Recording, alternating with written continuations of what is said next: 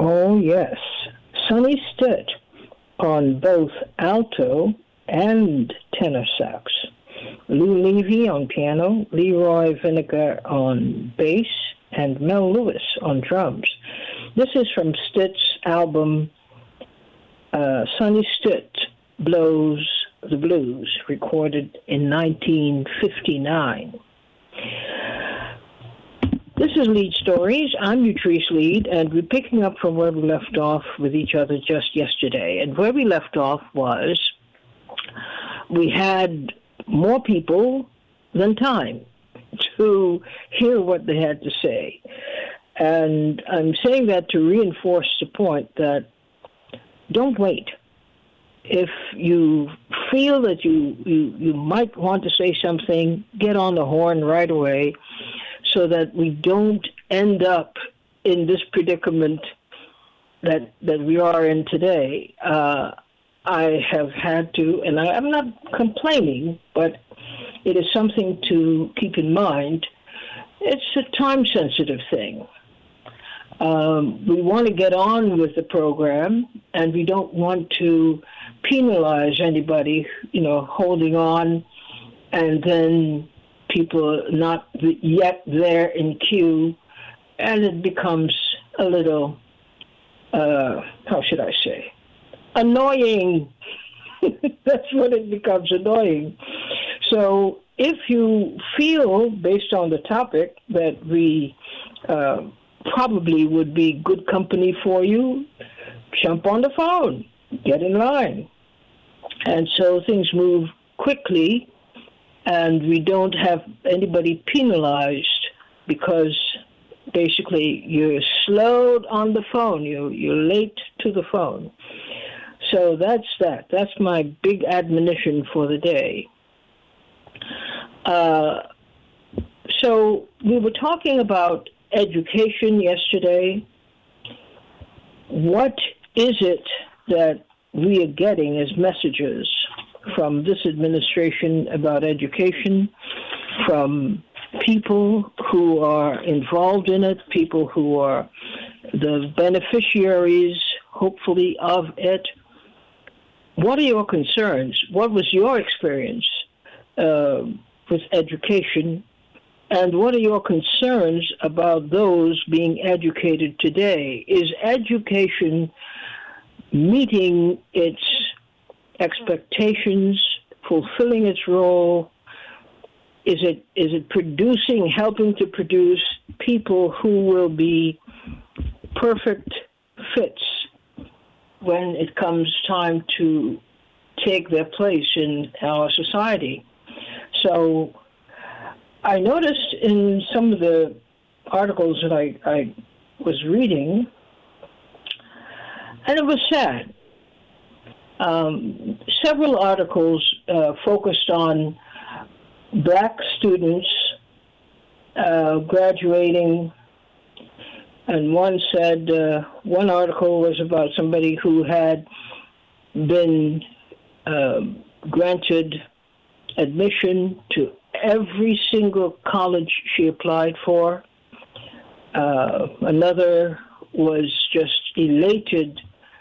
Uh, she applied to 50 colleges and was accepted in all 50. So now she has the task of winnowing out who, which college she will go to. What I noticed, uh, these were African American women by the way. Not much mention, in fact, no mention of people being excited about going to black colleges, historically black colleges. That bothered me quite a bit. And I wondered whether we are witnessing a hemorrhaging of talent. Well, to, to say we're witnessing a hemorrhaging implies that uh, they, they're there already and they're coming out, but they're not even going. And it seems like the the the prize is all of the Ivy League schools, and very little mention is made of historically black colleges and universities. I find that very sad. Uh, it brings to mind my older brother, who stunned the family. One day he came home after school and uh, announced it was his last day at Columbia University. He wasn't going back there anymore. And people pretty much keeled over, wanted to know what is the problem. He says, I am going to Howard University starting next week. That's where I, I, I want to go. And indeed, he did go there, loved it, and did very, very well. But something is happening, uh, it seems, with education in historically black colleges and universities. At this time of year, all the coverage is given to, oh, these people are being accepted into this college and accepted into that one. That's great. It's great that a person would apply to 50 colleges and uh, be accepted in all 50. I find that, you know, a little bit much, but okay. But we are not hearing about the zeal and the excitement that many students have about going to a historical, a historically black college or university anymore. But any event, your thoughts today, you didn't get to express them yesterday, or you didn't get to finish. So we return to that and polish off our assignment, and then we move on. 888-874-4888 is the number to call. 888-874-4888. If you didn't have a chance to uh, express yourself yesterday, this is it. Because after this, I'm closing the gate on the subject. Jeremiah from Harlem, you are on the air. Good afternoon, Utrice. Good afternoon. Um, pleasure to talk with you as always. Uh, my educational background is really an unusual one, and I'm not going to walk you through the the details of it. But um, you know, basically, I went to Hunter College here in New York City for three semesters, and I went there with a really pure attitude. I would say I wasn't there for the degree, so to speak. I was really there for the knowledge and I just tried to absorb as much as I possibly could. I really gravitated towards history and philosophy, and um, I also got into student activism, and I m- met some really, really brilliant people there who, you know, expanded my worldview, my knowledge, many of which are still my good friends today. Um, but I left school because I had an opportunity to play music professionally, and I figured, well, you know, first of all, this is a really special opportunity, and I'm actually making some decent money. It's kind of ironic as a professional musician, the most stable gig of my career was my first gig. I never really quite had a gig quite that stable, you know, some 20 years after the fact, being on the road with over a dozen different bands. But when I left school for that musical opportunity, I made it a point to be as disciplined as I could be as an autodidact meaning, you know, a self trained intellectual. I would practice mm-hmm. my bass and I would listen to lectures. And I would just literally, I, I try to always have books with me on the road when I was touring. Um, and, you know, I tried as well as I could to enrich myself. And now I find that, um, first of all, I just find that people nowadays don't really have the patience for a good discussion for the most part. I mean, of course, there are people who are interested in intellectual subjects or people who are interested in theoretical conversation. But I'm finding more and more this contradiction where we claim to value education, but we're really somewhat resentful of the people who are thoughtful about various subjects. And I'm finding more and more people with this sort of get in line sort of attitude. Um, they want a, a shortcut to, you know, to every resolution point. And, um, you know, I just find it strange because we claim to value education, but as soon as someone starts sharing their knowledge, we start rolling our eyes and acting like, you know, the person's trying to be a know it all when, you know, maybe the person's just sharing knowledge that they've acquired through reading or life experience or whatever. And we shouldn't be resistant to that process. But I'm just finding more and more people, despite the um, lip service we pay to education, we don't want to have, you know, drawn out conversations with so called $10 words. You know, we'd rather, you know, watch whatever, you know, television event there is that we're supposed to watch and we'll talk about that quickly. And, you know, it just seems like more and more people are using cliches to make it through the day. And I feel like there's sort of an anti intellectual undercurrent in our society. Hmm. Do you think it has to do with a change, an overall change in attitude that associates the, the mere going to college uh, being a kind of investment, and they're looking to capitalize on that investment as quickly as possible. They don't want to waste time, as, as they see it, uh, getting involved in the esoterics of things. It's about the practical matter of I got to get X number of credits and I got to get out of here. I think that's absolutely the case because I'll tell you, as a person who did not get my bachelor's, you know, for, if I didn't make that clear in my in my story, um, I come across people who are quote unquote college educated. They have bachelor's degrees. They even have master's degrees, and they haven't heard of things that I just thought were pretty basic, um, a sort of 101 level education in you know philosophy history, psychology. You know, one time I was at a, a little real estate sort of event with people who had more money than I did by far to invest in real estate, but I was there for my own education. And I was, after the event, I was talking to these people who all most certainly had more money than I did by their own description. I mean, some of these people were millionaires. And I made a reference to, um, to Dostoevsky. And they were like, Dosta who? It's like, you know, Dostoevsky, the author of Crime and Punishment, the brothers Karamazov. Then I made a reference to something else. I don't know what it was. I can't remember off the top of my head. Some a philosopher. They said, "Who's that?"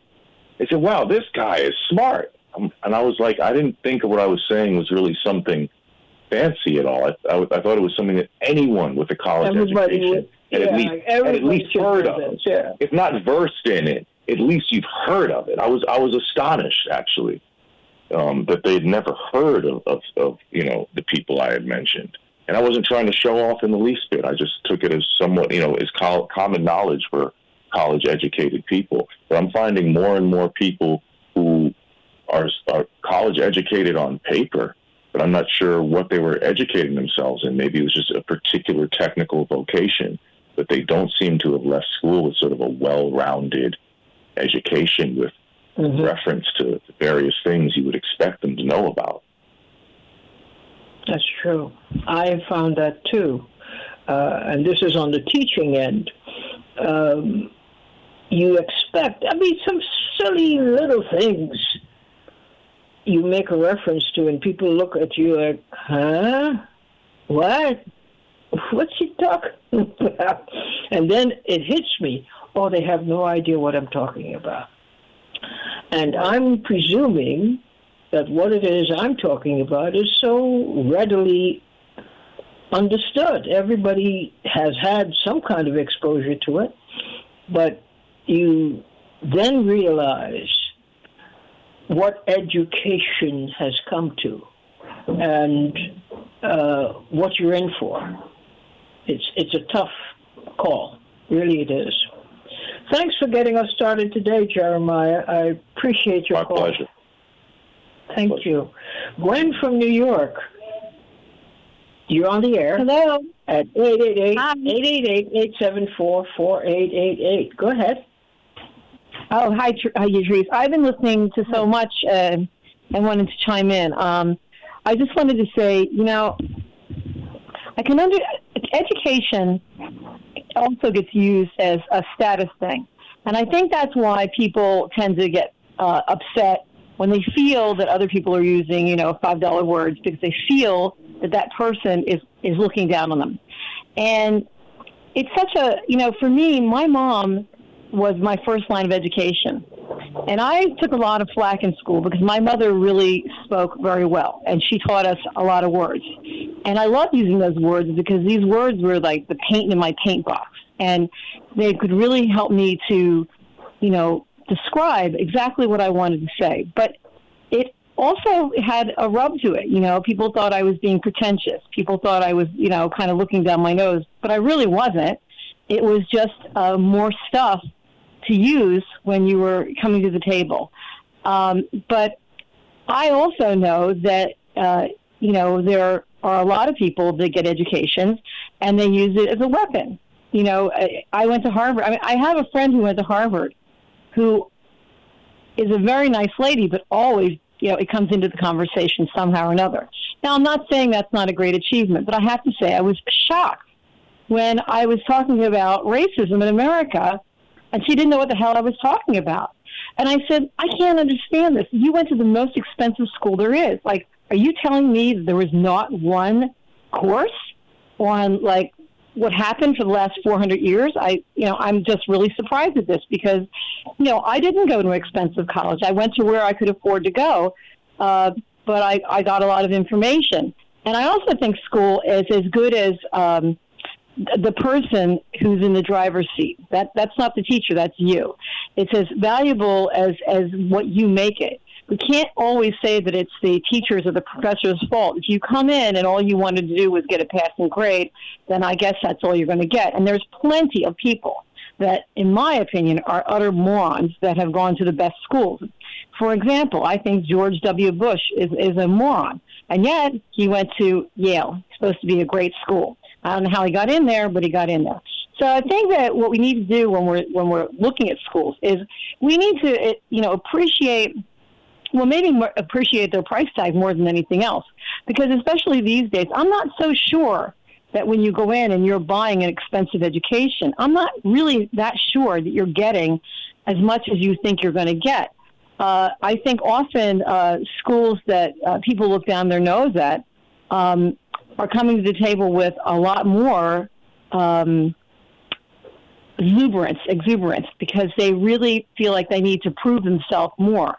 And uh, I, I, find that the teaching is uh, more interactive. The small, the classrooms are smaller, and I also have to say that I find that people that go to school at night are probably the most committed students of them all. Anybody that works an eight-hour shift and can get their butt in a chair after that these are the people, these is the richness of a student population that I think teachers really appreciate because I believe that people that are willing to do that and they're paying for their own school out of their own pocket, this is a true commitment. These are the people that really, um, really want to learn. I'm not sure if you're not just throwing your money out the window when you're sending, you know, for example, my niece to college. I'm glad she went to college, I guess, but I'm not sure that it was the right time in her life to go to college because I think she would have gotten more had she waited and figured out what she wanted to do. But maybe this was is is what she wanted. But I, I still think I don't like those schools where you have to, you know, rush in, rush out. Uh, make sure you get that A, uh, and that's all that matters is that A. And then you know when you talk to people, they didn't really get anything out of the course. What did you really learn? Not much. Um, so that's one thing. And last thing I wanted to say is I am I am totally totally against any kind of drugging of children in our public education. I think it's, I think it's a hideous thing to do. I, I think that it, it, if a teacher doesn't have the chops to go in and handle what kids are like, because kids are rambunctious, kids are crazy, kids talk back, they have attitude. All that is part of growing up. And if that's not, if that's not what you can take, that's fine. I completely understand that. But for you as a grown up to administer drugs to turn that child into a wet noodle, essentially, or you don't even know what's going to happen to them. you are, have done something to me which is abusive to children. And I think for the school systems in the United States to condone this and to make it a, a, a prerequisite prerequisite you can't go in unless you take these drugs if they find somebody is quote unquote acting out. I, I, I think that's a really um, it's a terrible idea. Um, I, I myself, when I have run for office, I have said this clearly. I am against it. Uh, there has got to be a better way of handling it than uh, drugging some poor child out. There's no such thing to me as a child 10 years old or under. They cannot have uh, a resolution without uh, a pill in the mouth. And that's my share for today. All right. Thank you, Reverend. you to call and, and contribute. Thank you. Thank Jean from Maryland is next at 888-874-4888. We're talking about education. What are your observations about the status of education in the United States? 888-874-4888. Yes. Hello, Gene. You're on the air. Thanks so much, and thank you for continuing this discussion today. Um, yeah. So I, I think there's a, another angle here that should be examined, and it's the idea that the belief that we are told to have and and given about study hard and you'll be successful and all of that stuff is not true to a large extent. And you'll recall over the last three and a half years, there was a case that was made into a movie called Varsity Blues. And it was about a number of wealthy individuals who were paying off college coaches to have their children join a sports team at a particular at a number of particular schools in an effort to gain access where they didn't have the grades or play a sport to qualify to join a team at those schools. Now, a number of those people have gone to jail for a short period of time, and there were some fines and some restitutions, and some of the coaches got fired and so forth. But in the space where this belief that, you know, if you just study hard and work hard and get good grades, you're going to achieve in life and so on, it's very clear that that is simply not true. And as a parent of one of these kids who is an elite athlete, that we're actually looking for that, um, it also shows that there is a, a, a bit of fallacy around fair competition and what it really means to work hard and play hard and you'll achieve. It's just not true. And that particular case points that out to us. So I, I did want to add that to the discussion. Okay. Could you? I, I don't expect that you have statistics at your hand, ready to, to quote them, but I would instead draw on your own personal observation and experience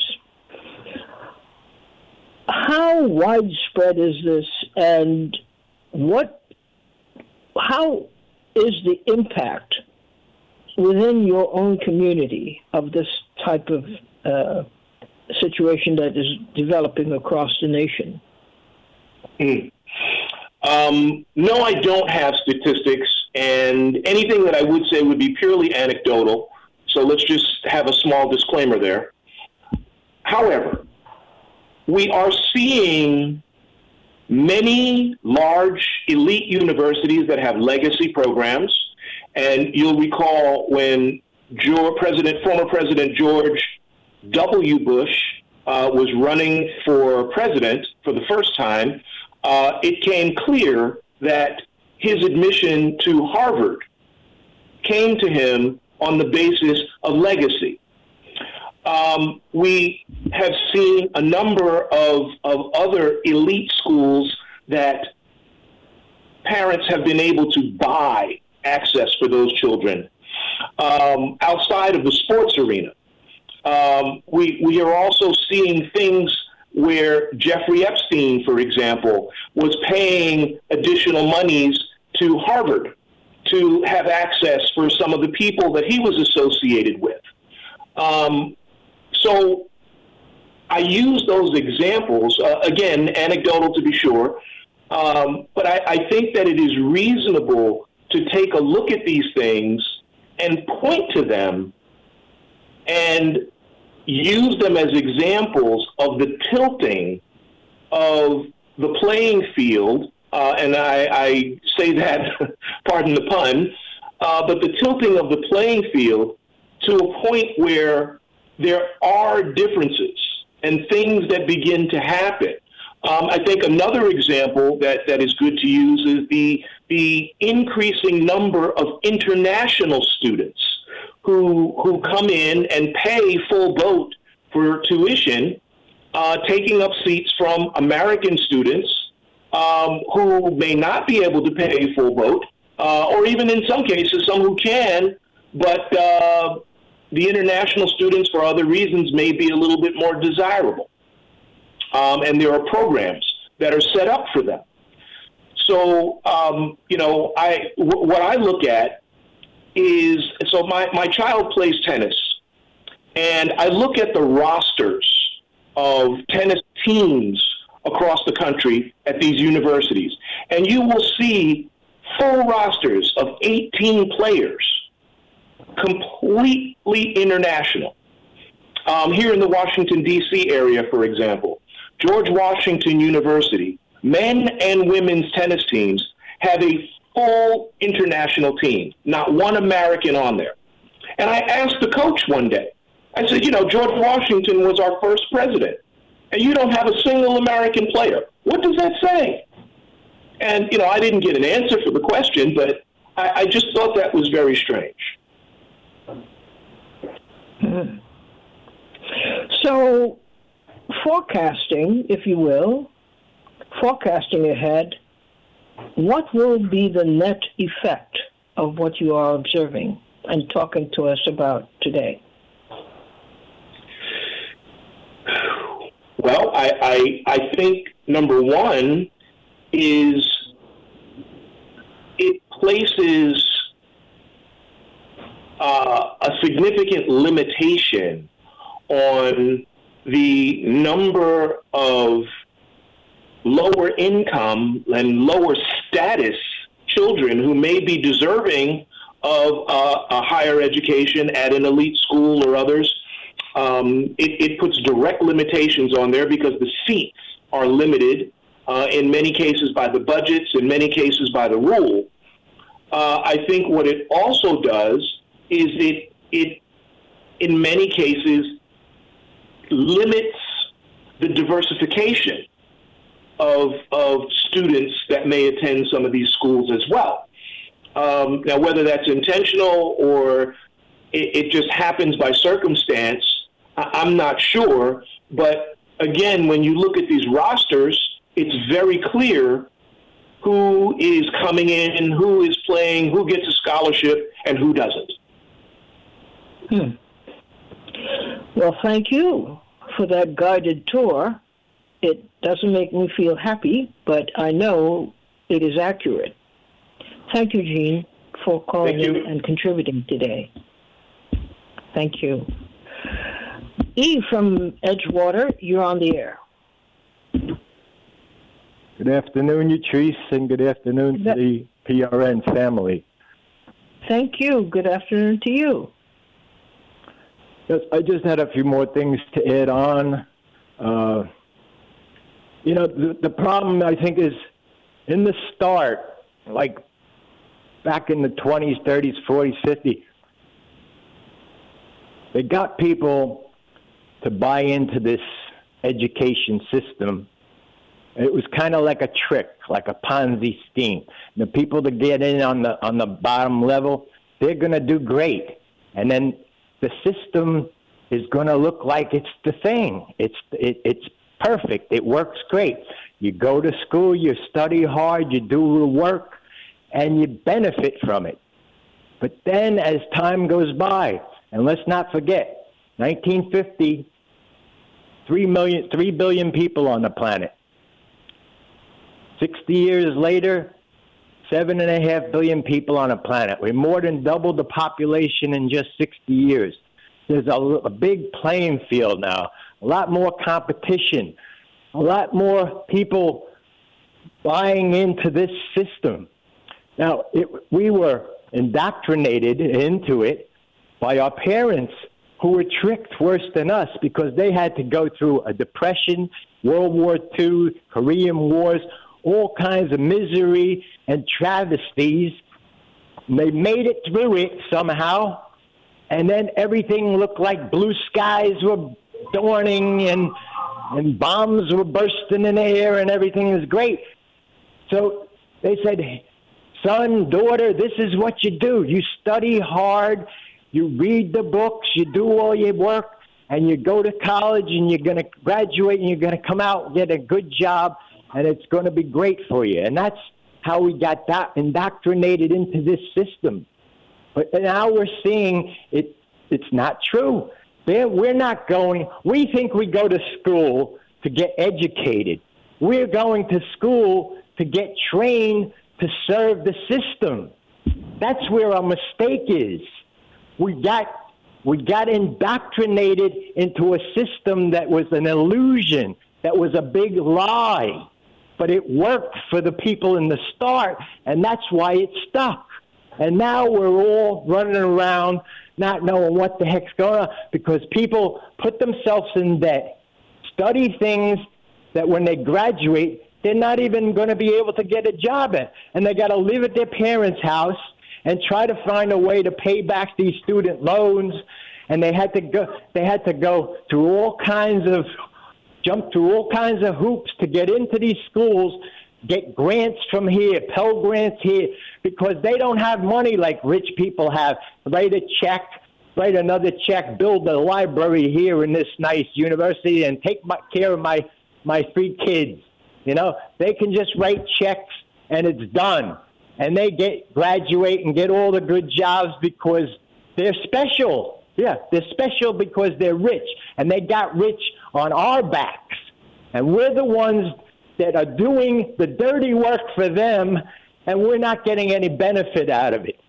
And we've been tricked, tricked, and tricked over and over again.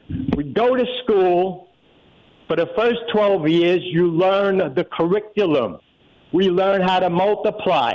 Yeah, we multiplied real good. We tripled the population in just 60 years. We learned to uh, subtract. Yeah, when we want to subtract, we start wars and we subtract a lot of us. And we learn to divide real good because we've divided us each other's up almost into little tiny groups now where we're, we're, we're all divided. And that's just what the system wants. They want us to be trained to, to learn things so we can serve the system well and create things that they want us to create so they can control us better. And we can't seem to get that through our heads because we're all so intelligent. We're chess masters. We're great this. We, we, we teach people to become pilots. We, we teach, we run newspapers. We, we're, we're too smart to be fooled like this. But see, E from Edgewater, he didn't get indoctrinated. He drove a cab three days a week and went to the beach with his musician friend during the week. And he did as hard as he could to avoid getting indoctrinated into this system because he knew it was an evil system. And this is what I'm trying to be conveying for the last five years when I say we're living under a one-party system and it's a, and it's a it's hell. Thanks, E. Thank you for speaking your mind today. Thank you very much. Thank you for calling in. Thank you. All right, we'll take a little break here and we'll come back right after that to your thoughts and continue at 888 874 4888. So, what comes to mind when you think about the state of affairs as it relates to education in the United States that you know of from your own your own observation, your own experience? What is it that you have observed about this thing we call education? Where is it taking us? Uh, or where are we taking it? What is the future of education? And what are the issues that most often come to mind when you think about education in the United States? You've been through school, you've learned a thing or two. Has it served you uh, in, in your life? Have you been able to translate all that you know or some of what you know into a livelihood? Have you been able to benefit from your education in the United States educational system? Is it in need of an overhaul? And if so, what kind of overhaul do you think? Are people really being educated? Are they really getting from education the skills and the knowledge and the ability to prepare themselves for the world, world of work and beyond? 888-874-4888. We're finishing up this topic today. And so far, I, I'm very impressed with what people are saying. I think they have it, they have hit the nail on the proverbial head. What do you say? What is education? What do you mean by that? What do you understand it to be? What is it supposed to deliver to those being educated?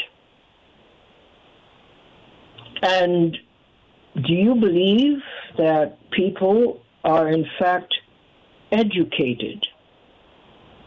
Or are they being trained, as Ephraim Edgewater says? We're not being educated, we're being trained to fit into prepared slots. And those slots have uh, specific regulations attached to them. Alex from Pennsylvania, you're on the air. Yeah, hi, Utrice. All right. Hello. Um, can I? Uh, yeah, hi. Uh, the, the question about education. Um, can I clear one thing up first? Sure. Uh, Harvard University actually has a land grant, just like Penn State does. They they were donated a bunch of land when they were established in 1636. Harvard gets the land grant, and they have to build around the town because the university was there first. So the town structurally will build around the university. So what happens is uh, the reason why it's so hard to get in Harvard is because you have to have some like an area of 60 or 50 applicants for each one person that gets accepted. So what they do is they pick the, the cream of the crop. They pick the people on the top that have the best GPA, the best honor rolls, the best uh, after school activities, and so forth like that. So it's not like there's a conspiracy. The fact is, it's a land grant. Penn State University also has a land grant. But because Pennsylvania is in farmland, and pretty much it's a lot of cornfields, I live here, so they end up doing is they can build like instead of building up, they build across. So they can constantly put buildings up, and they do that all the time. Every single year, they're putting up a billion dollar building. So the idea is that, uh, you know, I went to Harvard in 2010. I took a molecular and cell biology class, a physics class, and, and then a chemistry class. So they were very. Um, a lot of people there are, yes, they are snobs. They're snobs at Penn State. But the fact is, is that the reason why they're there is because they're really good at what they do. All right. It's not. It's not the fact that people are being discriminated against. It's the fact that for the longest time, there's always been people that could read, and there's a lot of people that couldn't read. And the people that could read were priests, and they were the most educated people. Now, Harvard was originally a uh, religious school, and the problem is, is that people don't understand that a lot of things that they use every single day are a result of a lot of the aristocrats that were living. But in, like I, I, don't want you to go down this road too much longer because you'll be giving us a narrative of the history of education. I oh, want you yeah, to I mean, get more, more direct uh, about from your own experience and from what you have observed, what are you thinking when you think about education today in the United States? Okay. Yeah, I have a lot to think about. I have 45 uh, semesters of undergrad education. I've been in uh, high. I've been in college since I graduated high school.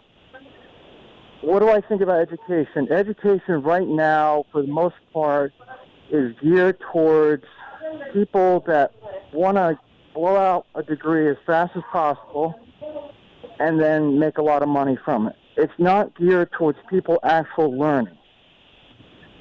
I believe that I'm in for learning. All right. I would imagine at this point, since high school, I spent about $800,000 going to college. And when I first started, people had a different attitude in what they were learning. They had more of an interest in it. Now it's like you go to university. I'm at Penn State right now. There's a lot of, yes, entitled people. Do they want to learn? No, they don't want to learn. The professors are telling them for class, and of course, it's just a maturity thing, too please. No texting during class. Please listen to professor. The professor has to spend more time in trying to encourage the students to just listen to what's being said. Um, now, Penn State is a engineering school, and they used to be an agriculture school, but now they're really big on engineering, biotechnology, stuff like that. But for the most part, a lot of students that come here feel that they're entitled they're not interested in really learning. They're more concerned about, oh, I'm going to Penn State or I'm going to Harvard. And you get a lot of that. Again, that's a maturity thing. But at the same time, you don't get a lot of people at this point in this history where we are right now that are really, really interested in becoming an enlightened person.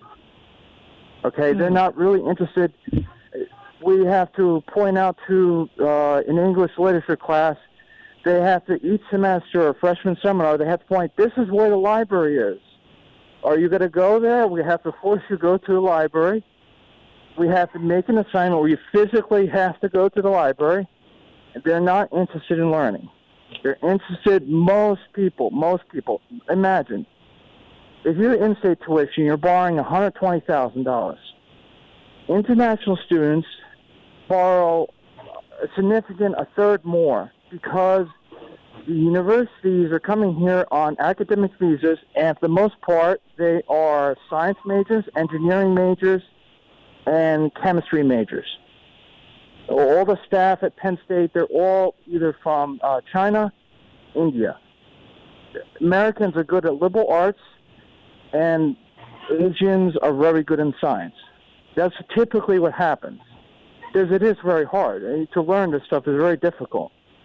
But the problem is, is that they're not coming to international students get charged more money because the universities realize that they're not going to get their money back. Most of the most of the loans given to international students, they don't get the money back, so they have to charge more money. But they occupy more seats. But in overall, when you get at the harder the major is, science, engineering, you get a lot more focus because you, it is a very intense, you know, education. You spend 120, 160 thousand dollars on a four-year education. You better make sure that you're being interested in what you're doing. Some students that come here will get uh, their tuition paid by the parents all the way, or they'll get scholarships, which is not easy. And and some of them will get uh, scholarships for sports, like football. Football's really big. So you can get a full ride on a sports scholarship. But I really do think it might seem like people are just coming here just to, oh, I'm going to make some money, I'm going to graduate. But the reality is, people are coming here to get an education so they can, yes, they are going to graduate to make more money. They're not going to come here to become an enlightened person. That's not what education is right now. It's not, I don't think it has been that way for the longest time. I mean, you had the GI Bill, the GI Bill gave opportunities to people that couldn't afford to go to college. You you can go you can go to Harvard University if you want on a GI Bill. You can get uh, you can go to Army Reserve. You can go to Harvard or Yale if you want. You go to Penn State. You go to community college on a GI Bill.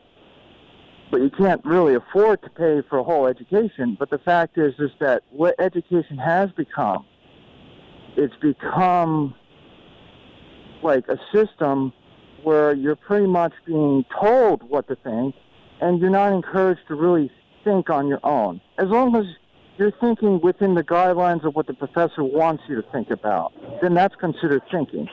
But as far as becoming a really enlightened person to becoming a more mobile person than you were prior education, it's not about that. It really is about of course, you're going to borrow 120 to 200 thousand dollars. It's a big investment, just like buying a house. You're going to spend a lot of time thinking about what are you going to be doing after graduation, and you don't have time to really think, like, to really think as a as a person that's supposed to become more intellectually developed. No, that is not the case. It's more about establishing a career and of course you're going to have to pay back all that money, which is a lot. So the, people are not too concerned about becoming more enlightened individuals, in my view. You know, and that's more than 20 years of going to college. I, I think that. I don't see people Thank you being very much. in, like becoming a white individual. Thanks for contributing today. Uh, I hope people internalized much of what you've said because it's it's the undiluted truth. Thank you very much for calling in. Could, could I just add one more thing? Quickly. It, okay. So I was at Harvard in 2010. I had a professor, Nobel Laureate in medicine, all right, found uh, there's a Hayflick limit. He worked with a team at um, MIT they found that cells will live at a certain point. When anyone raises their hand about what causes cancer, what causes disease, what causes diabetes, he's like, no, it's not the air, it's not the water, it's because people are living longer.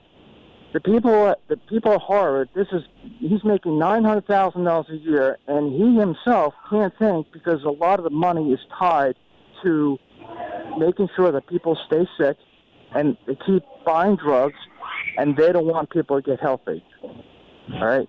So the idea is that if you go to Harvard, just because you go to Harvard doesn't mean you're going to have smart people. There's a Nobel laureate making nine hundred thousand dollars a year, and he can't even be honest with you and tell you you can prevent cancer. That, that's just an observation that it's all money. There's money, so much money being made off cancer drugs. There's so much money made off diabetes. They don't want people to get healthy. You can be healthy. You can get a high school education. Don't go to college, and you'll be healthier than if you went to Harvard and get a degree in biochemistry. You know, so that's, that's Thank you my very much, Mitch. Harvard. Thanks so much for calling in today. Okay, no problem. Thank you. Um, we have, was it Mitch? Yes. Mitch from Brooklyn. afternoon. Well, my Good opinion afternoon. is education and it should be free. I mean, it's a shame that uh, these kids are coming out of school at 22 years old, and you owe seventy-five thousand dollars. That's terrible. That's ridiculous. That's a shame on the country. Uh, and and it's just like uh, I would say it's like when people were coming into this country indentured slaves. You know, they had to pay back. You know, the money that costs them to come. That is, they're coming out of school owing all this money. They can't do anything. They got to pay back the loan. You can't go bankrupt because you can't. It's a government law. You can't go bankrupt on student loans. That's crazy. I I know people that went to uh, uh, other countries, Germany, uh, uh, Cuba, to get an education, and they come out and they owe nothing. They don't owe anything at all. All they have to do is make some type of commitment to go back to their communities and help people. But uh, you know, we spend all of that money on the military and nothing on our schools. I was I heard on the news today where in in, in uh, in Ohio, the teachers going to have to are are going to be licensed to carry guns. Teachers, yes. can you imagine that? That's yes. that's that's insane. So uh, that's my opinion. Shame, shame, shame on America. You know. Thanks a lot for calling in. And that brings us to the end of our program today. I'm very glad that we returned to the subject so that people who didn't have a chance to speak yesterday uh, did have a chance to speak today. And we are all the better off for it. So let's keep this rhythm going. If you have something to say, once that number is announced, the call in number, just get on the horn and say what you got to say because a lot of people want to hear what you have to say. And as I always uh, make sure that you, you understand, you're teachers. We're all teachers. And we're all students. But we can't be both or either if we don't have a chance to interact and talk with each other. Thanks so much for listening, and let's get together tomorrow and do some more talking. Bye bye.